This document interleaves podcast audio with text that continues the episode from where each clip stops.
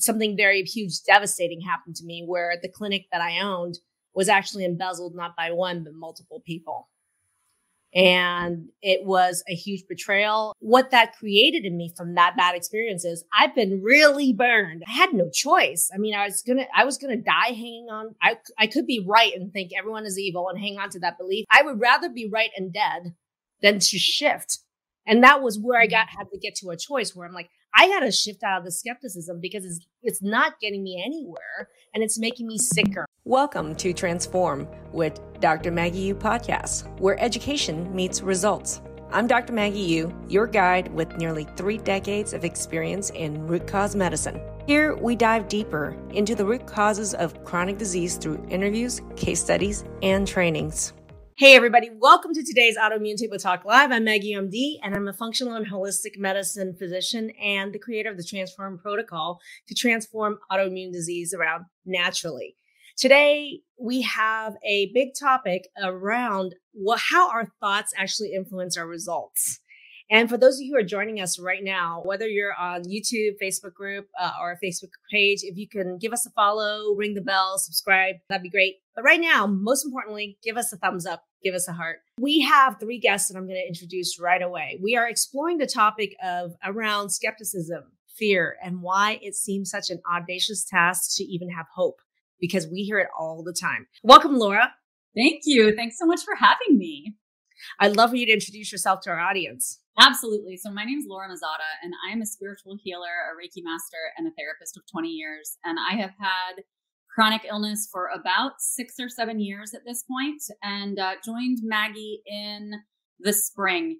And I love and have been devoted for ages to assisting people with healing at many different layers. And Maggie was exactly who I was waiting for, like Aww. in terms of working with the physiology, you know, mm. and that in a natural way and I'm just so grateful. So thank you. Monica, one of our former alumni who's actually one of the coaches in our program right now. Monica, why don't you introduce yourself? Hi, Maggie, and hi, everyone. I'm Monica Cole. I'm actually a human genome mapper, a geneticist by profession. And I have had this chronic illness now for well over 20 plus years. And I was very grateful when last year I found Dr. Maggie and I got my answers that I was looking for. No one turned around my health journey the way Maggie has. Mm. And I am grateful for this. I really am. Thank you, Monica. Last but not least, we got Jamie, also a former alumni who's currently one of the coaches in our program. Jamie?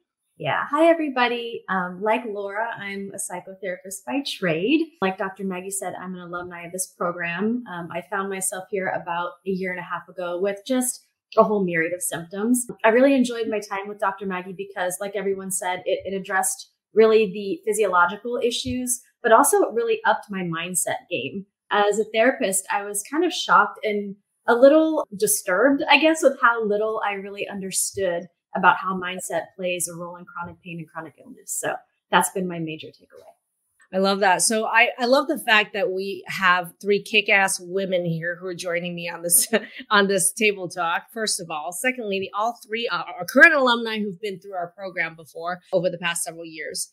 And thirdly, I think who better than people who've actually been there and done that to be able to share their experiences about this? Because all of us, including myself, have sat at the other side of this camera watching other people telling us that they got their autoimmunity together or they have something that works or we're watching something where we're like, is what they're really saying true? Are they lying to me? We've all been on the other end of receiving and hearing people talk about their health journeys with skepticism or fear.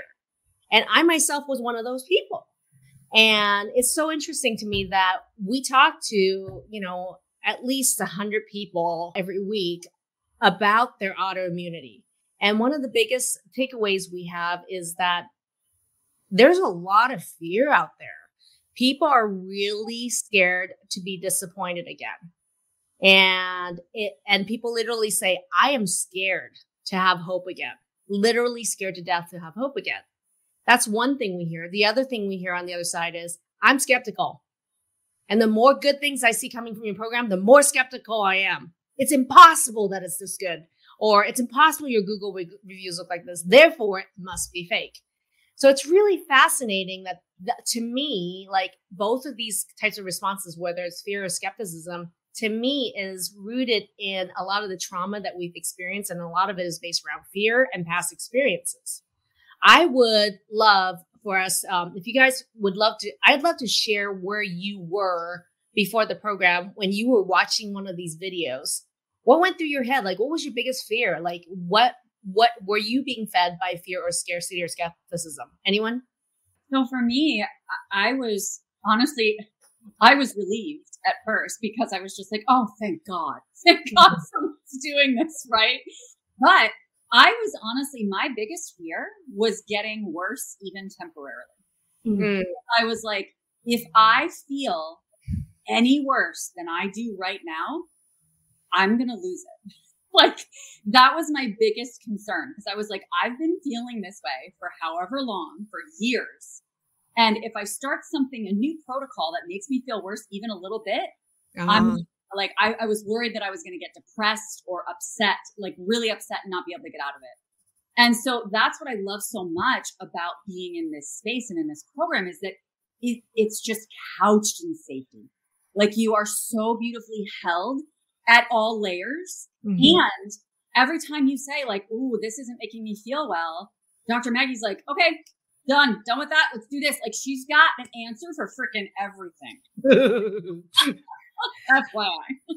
But what I'm hearing from you, Laura, is that your fear of getting worse was one of the is- issues. If I do nothing, I will get worse. That's a well-founded fear, right? Yeah. But there's also a second fear is the fear of trying something new that could possibly make me get worse. Okay, so that those are two very real fears. What about you, Jamie or Monica? Yeah, so I think mine would be not that the program wouldn't work or doesn't work. It's just that it wouldn't work for me. Um, and, and, I think you call that like the special zebra phenomenon. Super special zebra phenomenon, I call it. Yeah. And I think that had been my experience. I would go to different specialists and they would give me suggestions. And then for me, it wouldn't work. And they'd be like, what? This works for everybody. It doesn't work for you, you know? And so I kind of started to get this this thing this this mindset or this belief about you know everything works for everybody else but nothing is going to work for me. Will this work for me is your question and it's yes. a belief that i have a super special problem nobody can solve. Yes. I am just that special. You know i laugh at danger whenever someone says a story like that, I tip, I actually typically can't get help but laugh in some ways because it's yeah. such a common belief. Yeah. And in some ways is a belief I myself had as well. So totally, I totally get that. What about you, Monica? So for me, both fear and hope were the same, two different sides of the same coin. Mm-hmm. My fear was that either I was going to die, point, and there was no resurrection for me. Or the hope was this is a person who is logically laying out all these testimonials of people who have actually come out through this as a success. So my logical mind would always tell me, think with hope, and I would push forward with it. But my fear was death is the only outcome. That was my fear. And that kept me from a lot of things till I said, that's it. I have to take up the hope now. That was the only path left for me. So for me, it sounds like fear of death was big, but you were balancing it with also um, your logical mind and your scientific mind. That's proof right here. So that's how you balanced it. Yeah. Okay. So I want to talk a little bit about my own fear and skepticism. And and for me, you know,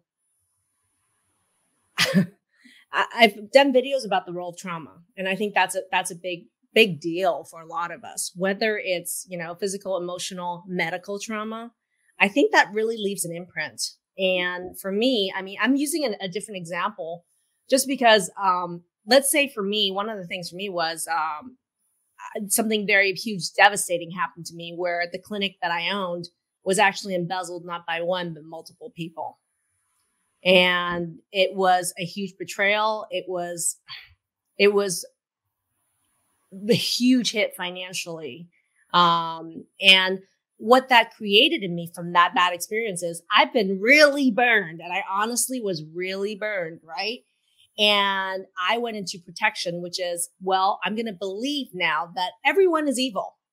Everyone's evil. Just like how many people out there thinks all doctors are evil or all doctors don't know what they're doing or, you know, all, all people are bad or nobody can help me.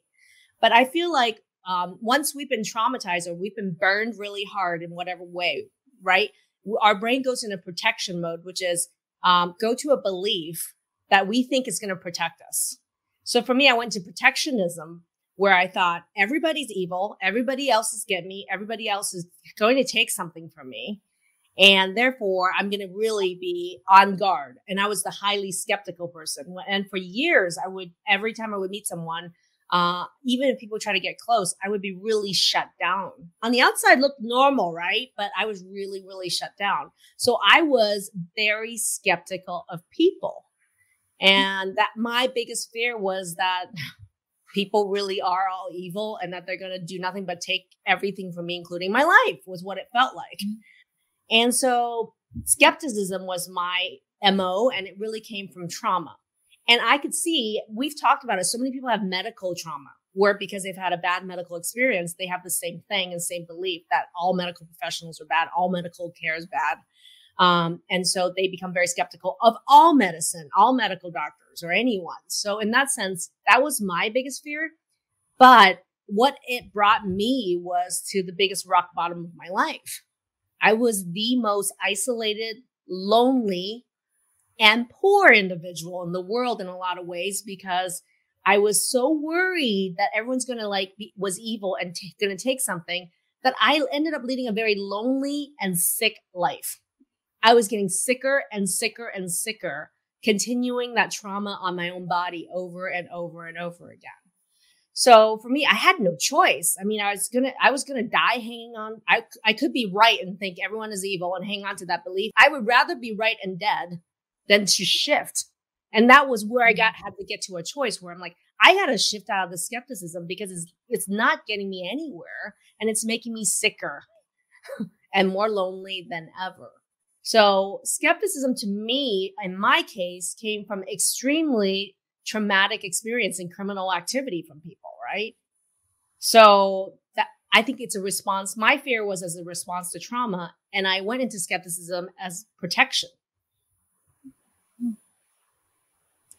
And so one of the things I want to ask you guys was I know Monica for you, the way out of skepticism for you was you said there's logical proof this works. Yeah. And it it doesn't sound like Jamie or Laura, you you both of you were not struggling with skepticism, were you? Not yeah, not not in the way that I think Monica was. Yeah. Yeah. One of the things I think is important, I noticed is is that um, you know in our all the mindset work that we do in our program, one of the things I talk about is focus is power and what you focus on grows. And that comes from the very root of my own experience. If you wake up every morning thinking, who else is going to be evil? What evil things are evildoers going to do? then you're yeah. going to manifest. What am I, what's my brain going to look for all day long? Oh, there's another evil thing. There's another evil person. Like what you literally focus and your brain starts to look for. And that's what grows in your life.